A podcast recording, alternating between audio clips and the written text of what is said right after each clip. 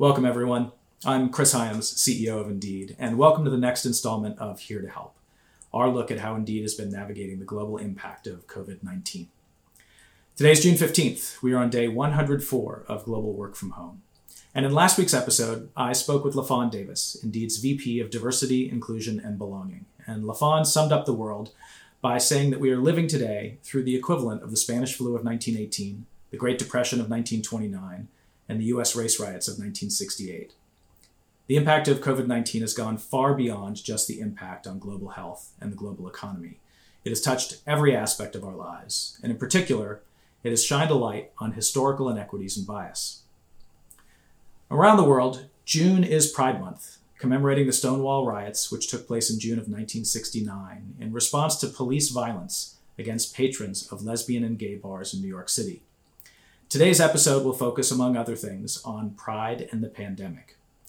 But before we get started, I want to acknowledge that we just received news a few minutes ago that the U.S. Supreme Court delivered a victory for LGBTQIA+ rights, ruling that a federal law forbidding workplace discrimination also protects gay and transgender employees. According to Reuters, the 6-3 ruling represents the biggest moment for LGBT rights in the United States since the Supreme Court legalized same-sex marriage nationwide in 2015. Now, at the same time of this positive news, I'd like to also recognize a major disappointment in the announcement last Friday of the administration's rollback of protections against transgender discrimination in healthcare. We recognize the fear and concerns that employees have with these changes, so I want to be clear. Regardless of federal policy, Indeed remains steadfastly committed to providing our transgender employees the best healthcare coverage possible. So today, I am delighted to be joined by Ashante Frey, who is a client success team lead here at Indeed, and also regional co-chair for iPride, which you'll hear more about. Finally, before we start, I'd like to offer a content warning. The following discussion will address issues of racism, brutality, and sexual assault, and may be triggering. So with that, welcome Ashante, and thanks for joining us. Thank you so much for having me, Chris. So let's start the way that we always start here with an honest and sincere question of how are you doing right now? I'm feeling a lot. I'm feeling a little overwhelmed, a little numb, a little fragile. But I really wanted to start off by taking this time to not only introduce myself, but to introduce my pronouns. So to start off, I wanted to say my name is Ashante Frey and my pronouns are she, her, and hers. And the reason why I wanted to start the discussion off by that is really by using my privilege by being cisgendered to lend some support in taking a stand with not only the transgendered community, but also gender nonconforming community as well. So thank you. So tell us a little bit about your background. Of course. To start off, I really wanted to follow the lead of LaFawn and really introduce myself by introducing my intersectional identities. So to start off, I'm a Black female. I'm bisexual, 25 years old. I'm the second generation Canadian, but my background is Jamaican. I grew up Christian, but I identify as very spiritual right now. I did my master's degrees in English literature. I'm a survivor of sexual abuse, and I'm also living with PTSD. Wow. Well, thank you for sharing all of that. That's helpful for the conversation going forward. Now, tell us a little bit about your role at Indeed and in particular your role with iPride. Of course. I wanted to start off by really just going through my journey in client success. So to start off, when I did join Indeed, I joined about 2 years ago as a client success specialist. Since then, I continued my journey and I was promoted to senior client success specialist in February of last year and then team lead in September of last year. Really what my day-to-day entails is really helping my client success team and my manager figuring out ways that we can succeed. So I help with biweekly one-on-ones, conducting quality support audits to make sure that our quality is up to par, and also just helping with any technical questions that may arise. In addition to that, I do spend a lot of my time strategizing with sales reps. My specific sales reps are Richard Yellen and Peter Lee. Out of the Toronto office where I'm located, and I'm very, very proud and honored to work with them because they make my job so easy. A lot of our day-to-day is just trying to find ways for us to deliver that best client success experience, but also to figure out a way to deliver that return on investment. With my job as iPride regional co-chair, I started off at site lead, but I was appointed to the regional co-chair by the Diversity, Inclusion, and Belonging team in August of last year. And a lot of my job with that is managing my iPride leadership executive team with Shannon Banks. So we help manage 5 people, but also managing our site leads, which hold different chapters, which would be, I guess you could say, groups or clubs, which is the iPride group across the offices as well. So a lot of our day-to-days is just trying to figure out ways that we can be in alignment with our business goals, but also in alignment with the strategies that diversity, inclusion, and belonging are bringing to the table. So iPride is one of our inclusion resource groups here at Indeed. It's actually the first group that got started. And the membership in the IRGs is open to everyone. And so obviously we want to have allies, but it really is a very personal thing for a lot of people. Can you talk a little bit about how your experiences before coming to Indeed helped shape your role, both at Indeed and in your work with iPride? When I first joined Indeed, I was quite scared. Definitely heard the word inclusion and diversity and what it was that the company represented, but just identifying as being Black, but also bisexual and a survivor of sexual assault and living with PTSD, it felt like a lot of intersects to kind of throw into one. So when I joined iPride, I originally joined as an ally, and that was because I wasn't ready to come out. I didn't tell my parents about me being bisexual at that time either. But it wasn't until I started feeling a sense of security that I felt the freedom to kind of learn about myself, to actually take the time to figure out myself. And that really just comes with stability. And I think that's something that a lot of people take for granted, is having a stable income, having access to go to conferences, access to go to business trips, access to technology, the ability to actually have insurance so that you have access to support. So really just having the ability to do all of that really allowed me to figure out myself and really develop myself personally and professionally, which is something that Matthew Marchant loves to say. And I think that that's something that we do very, very well in the Toronto office, is making sure that it's not just about our professional development, but also our personal. And it wasn't until Paul Wolf came to the Toronto office and started talking about authenticity on a panel that I decided that I was going to come out. So I actually called my mom sitting on a table in the office, and I called her knowing that she was at work. And I was like, Mom, I have something to tell you. I like guys and I like girls. And that was that. And I was out. I was out of the closet. And it was so nice to just feel like myself, to bring myself authentically to work every day. And I'm really just honored to be part of an organization, but also part of a company that allows us to lead with compassion and to allows us to educate not only allies, but ourselves, so that we can figure out us. Yeah, it's really moving to me to hear that Indeed got to play a part in that story there. And I know that coming out stories are always really touching. And I had the same exact conversation with my daughter a handful of years back. And so I know what that means to a parent. So thank you for sharing that story. June is Pride Month, which is a time of celebration. It's also a time of education and awareness for the entire LGBTQIA plus community. Can you tell us what makes this month so special? A lot of people consider Pride Month and they associate it with pride parades. But I really wanted to establish the fact that it's still referred to as marches in a lot of places, especially in New York. And that's the reason why is because we're still fighting for equality. We're still in direct opposition with discrimination and injustice, which means it's not a parade for all. It really is a privilege to get to that point where we can call it a parade, but we're really still in a fight. We're still in a march. So with that in mind, I think Pride is special because it really does allow people to feel like themselves, allows them to be comfortable being themselves. And I think in addition to that, it really allows a place for people to feel like themselves, no matter who they are, no matter where they are. And I think that's really what we're fighting for, is that safety all over the world. But something that Pride means for me specifically is that fight against stereotypes. This is what a bisexual woman looks like.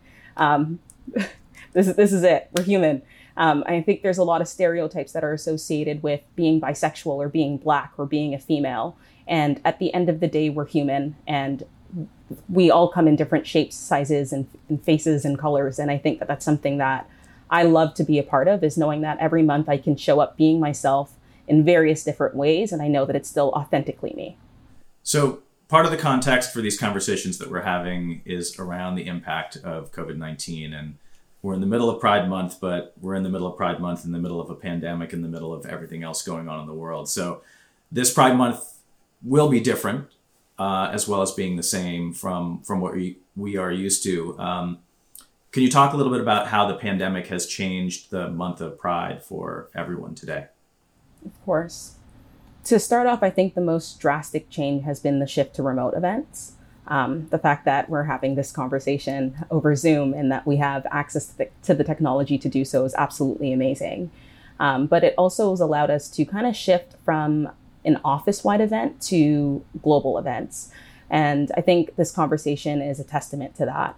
I don't know when or if I would have had the pleasure of being able to meet you in the Toronto office, but the fact that we're able to have this conversation and I don't have to worry about your schedule or flying you in or what it would look like and how long we would have you for, I think is an amazing opportunity.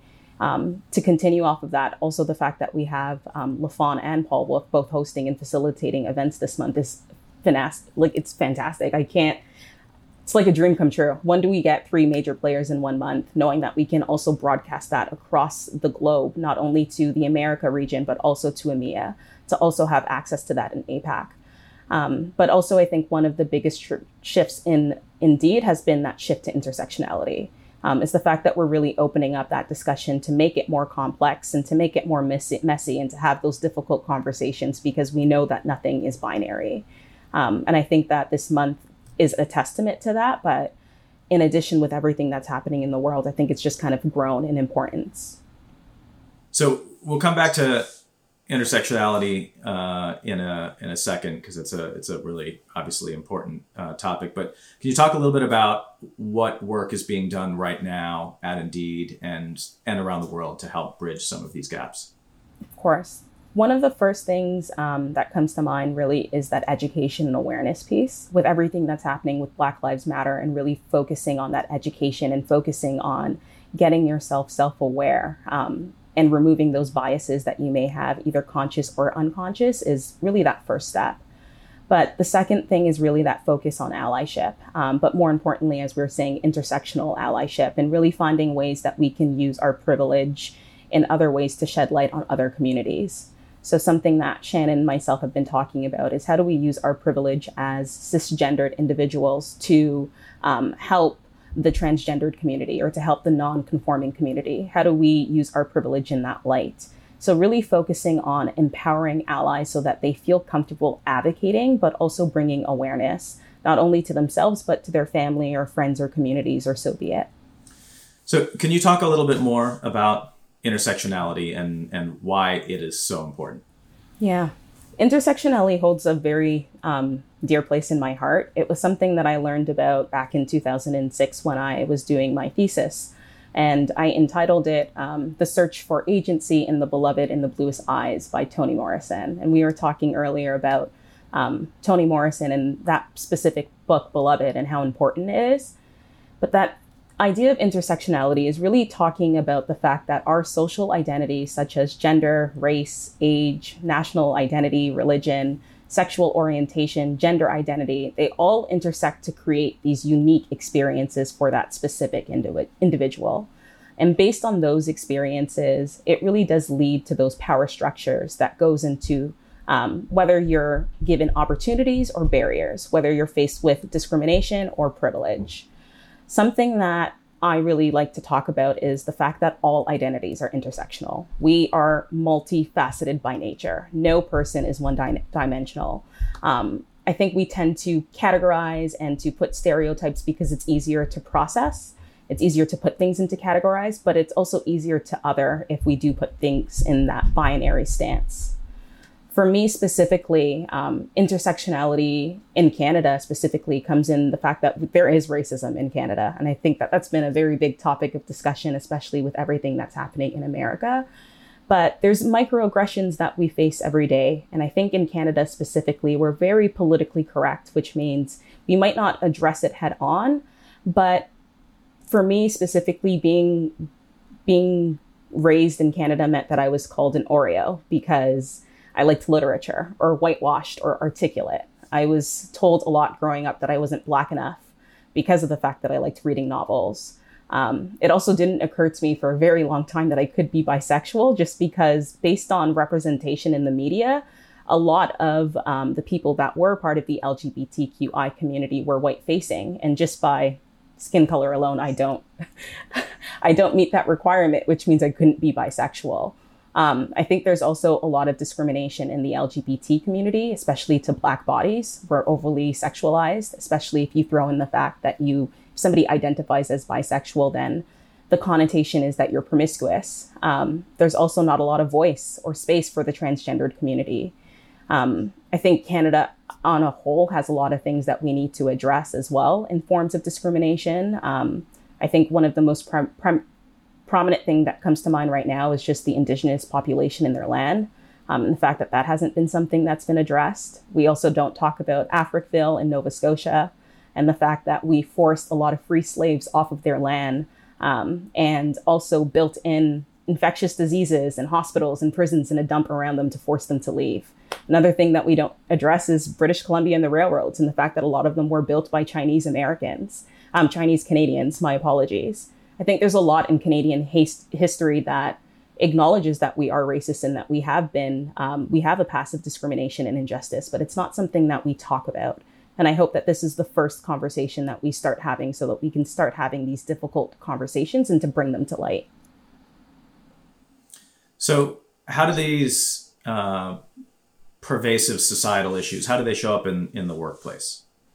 I think they show up in different ways. For me specifically, when you're discriminated against because of your identities, you either internalize them and you assume that that's the way that the world is looking at you, or you kind of just wait for it to happen. For me specifically, when I joined Indeed, I did not wear wigs like this color at all. I made sure that they were black, that my natural hair was not out because I didn't want to be seen as unkempt or unprofessional. I didn't want somebody touching my hair without asking.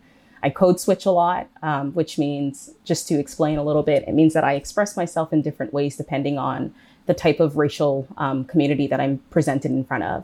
So I'm very cognizant of my tone to make sure that I'm not coming across as aggressive or emotional, of my facial expressions, of what color my wig is and what connotations that might be. Just also being hyper vigilant in the workplace as well. So working from home has been freeing because I haven't had to think about those day-to-day interactions. But if I was in the office, I would worry about how many Black people are sitting at a table or how many Black people are sitting on the couch and what is the connotations of that. If I'm speaking to a Black male, do my coworkers think that we're slacking off? Do they think that we're not working? If I'm speaking to a Black female, do they think that we're gossiping and that we're not being productive? What are the connotations of that interaction? So it really is hard navigating a world where you feel like you have to put on different masks and different faces depending on the situation that you're in or the people that you're surrounded with. And it really doesn't give you a sense of belonging, being told that you're not Black enough, that you're not gay enough, that you're pretty for a Black girl, that you're too pretty to be into girls. There's all of these binaries and things that are so limiting that doesn't allow you to be free, especially when you take into consideration that, as I said, like, we all have intersectional identities. So why should I have to stuff myself into a box and be that person when I'm one of many things? What are some of the things that we can do in a workplace to help raise awareness and to help change the way that we work together and interact? I think that's a great question, and it's a really hard question to answer. I think anybody would give you a different answer depending on who you're speaking to. But me specifically, the way that I say that we move forward is by having these difficult conversations. It's by recognizing that humans are complex and that it's not either or. It's that we're complicated and we're messy, and that the same person that has the capacity to love also has the capacity to hate. And it's a hard realization to come to terms with, but that is the world that we live in, is that we're capable of both. The other thing I would love to see is really just recognizing that intersectional allyship. is really trying to figure out how you can use your privilege and your oppression to show up. And really how you show up is up to you. I can't tell anybody how to be an ally. I can give them the information. I can speak about my experiences, which frankly isn't something that I necessarily have to do because it's not my responsibility to educate. I think it's everybody's responsibility to decide how they're going to show up and how they're going to educate themselves and remove those biases, whether they're conscious or unconscious. Another thing that I talk about a lot are feelings. I love feelings. And I really do think that feelings are the way forward. I've spent a lot of time talking about my identity, but a lot of people aren't going to be able to really understand what I'm talking about or what it means to be Ashante. But you will understand the feeling of being small, or the feeling of being anxious, the feeling of being stressed, the feeling of not feeling like you can show up and being yourself. And I really think that emotions and those emotions are really going to be the way that we help people understand where we're coming from, because those emotions can be a way for you to find your call of action. If you lead with that compassion and empathy, you can find what it is that you're supposed to be doing to help. I just want to dive in for a second on that. You led a conversation with your team recently, and you decided to actually record this difficult conversation. And I know that it was meant initially just for the people on the team maybe that couldn't make that conversation, but I heard LaFawn mentioned it and Aiden had mentioned it, and so I got a chance to watch it as well. And I think for so many people right now, every conversation feels difficult to some degree. And there's so many people. So I've been hearing from a lot of people, one of, you know, a couple of different things, but one of them is that for people who are particularly impacted by everything going on in the world, that they feel like no one wants to say anything because they don't know what to say. And then there's a whole bunch of other people who feel like they want to say something, but they don't know what to say. And you just came out and said, let's just have a difficult conversation. Can you talk a little bit about just what inspired you to do that, and what, if any, impact, what have you heard from people since then? Because it was really powerful to get a chance to witness it, and having been part of a handful of difficult conversations over the last month, it's been really inspiring to see how people, especially people who work together who don't normally talk about what's really going on, how what's happening in the world, and the fact that we're all kind of on our own over video and mm-hmm. sort of processing those. So it just feels like a very different time at work than certainly anything I've experienced in my career. So I'd just love to hear some of your thoughts on that. Curveball for the win, huh, Chris? Okay. Yes, I did decide to lead that conversation of having a difficult conversation. And for me, the reason why I did it was because I think that it's important for my team that I show up as I am. A lot of the time during that week, I had to cancel one-on-ones because I was crying. I cried with my manager, and I canceled that one-on-one because I wasn't ready to have that conversation then, but it really was affecting my day-to-day. And I didn't want them to feel like they weren't valued or that I didn't respect their time. So I thought that the only way to really start the conversation is for me to be honest with them, is to not lie and say that I have a meeting or that I'm running 5 minutes late, but to be honest and tell them that I'm having a bad day or that I'm crying between meetings. So I had the opportunity to lead that huddle. And once I led the huddle, I didn't plan anything that I was going to say. I didn't know that I was going to be that vulnerable or that open. But it really is about creating a safe space. And I'm honored to work with a team that allows me to show up as myself every day. When I was in the office, I could take off my wig the end of the day and it wouldn't matter, and nobody would blink, they wouldn't think twice, because they knew at the end of the day it was me. And that's really what I wanted them to see, and that's really what I wanted to show, is that I'm having a hard time and that I still have to show up and be a team lead. I still have to show up and be there for my manager, for my team, for my sales reps, for my clients, for Indeed. And it's a difficult time, but we're doing it because it's important, and this is the way that I show up, and this is my call to action. And being vulnerable is scary. I think it's always scary to have a conversation. It's always scary to figure out how it might be received or what somebody else might think. But what I try to do is remember that it's for me. Like, me being vulnerable in that moment was for me. I needed to do that, and I needed to show them who I was. And however they reacted was really a reflection of what they were going through or how they felt at that time, but not a reflection of me. But I did get really good feedback afterwards, which was really nice. I was inspired myself, so I actually shared it on my Instagram page, which isn't something that I thought I was going to do, but I did share a little snippet of my story so that people who weren't ready to share their stories or to have these conversations, that maybe they could see part of themselves in me, that they can see part of themselves in one of my identities and use that as a voice if they couldn't voice it themselves. Well, thank you very much for sharing that. And it was a very powerful experience. And I have I have been really moved to see how many people just in the last few weeks, let alone the last few months, have been willing to let down their guard, and how that does actually change the experience of working with someone when you can see them as a little bit more of a complete human being than just a job title and a set of work products. So thank you for that. So to wrap things up here, one of the things that we have been talking about in these episodes is that what we've been going through over the last few months has been a ground shifting experience, and certainly not something that anyone expected or planned for. There's a whole big chunk of that we all just can't wait to be over with and get back to something else. But those ground shifting moments for most people give you an opportunity to look at the things that you've been staring at day to day in a new light. And so I guess my question for you is what do you see coming out of the experiences of the last few months that might be different for you and for the LGBTQIA plus community?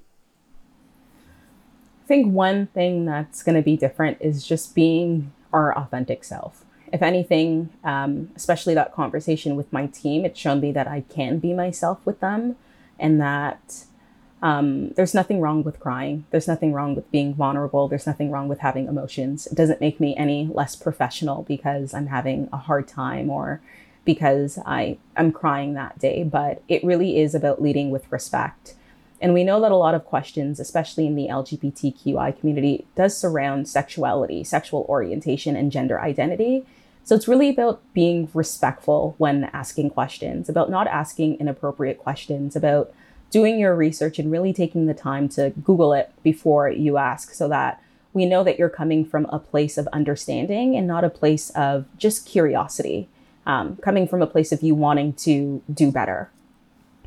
Another thing that I would love, especially for me to accept, is just that life is cyclical. There's ups and downs, and there's really is a balance.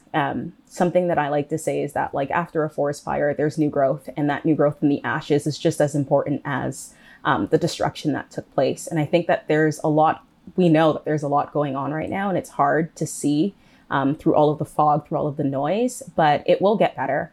As cliche as it sounds, it will get better. And one step back, I know multiple sounds like 10 steps back, but we will take one step forward. And I think that's important, is that we're always taking that step forward. And last thing is that people are mirrors. And I hope that people learn to recognize piece of themselves in other people, that they see somebody and don't just automatically see those differences, whether that would be difference in skin color, difference in gender, difference in sexuality, but you see something of yourself in them. You see some form of understanding in them. Especially being from a literature background, I like to look at it like foil characters in literature. We have Dr. Holmes and we got Sherlock. Both important. They're very different, but they're really are complementary to each other. And if you meet somebody and you have a strong reaction to them, love or hate, I really think it's up to you to try to figure out, why are you feeling that way? And what can you do about that feeling? It's not what is the feeling, but why do you have such a strong reaction to them? And what can you do in yourself to heal yourself or grow or to remove that unconscious bias so that you're not passing it on to the next generation? Our job is to do better than the generation that came before. And I strongly believe that I am put on this earth so that I can make sure that I left it a little bit better, a little bit more whole, a little bit more healed.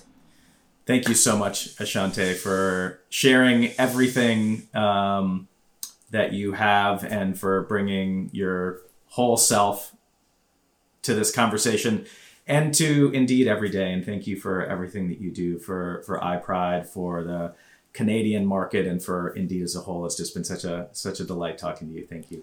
Thank you.